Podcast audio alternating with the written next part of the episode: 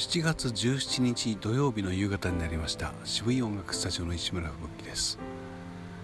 はい土曜日のお仕事大変たくさんやらせていただきまして大変お疲れでございます。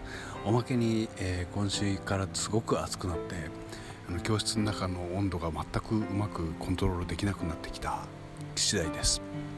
今日も途中から30度を超えてしまって下がることがなくみんな帰ってしまったのに今も30度30.6度から下がることなく、えー、暑い暑いと言いながらカルピスソーダを飲んでいます。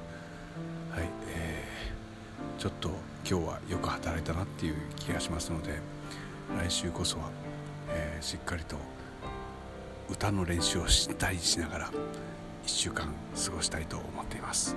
今週はなかなかね忙しくてできなかったんだ。という反省がありました。以上です。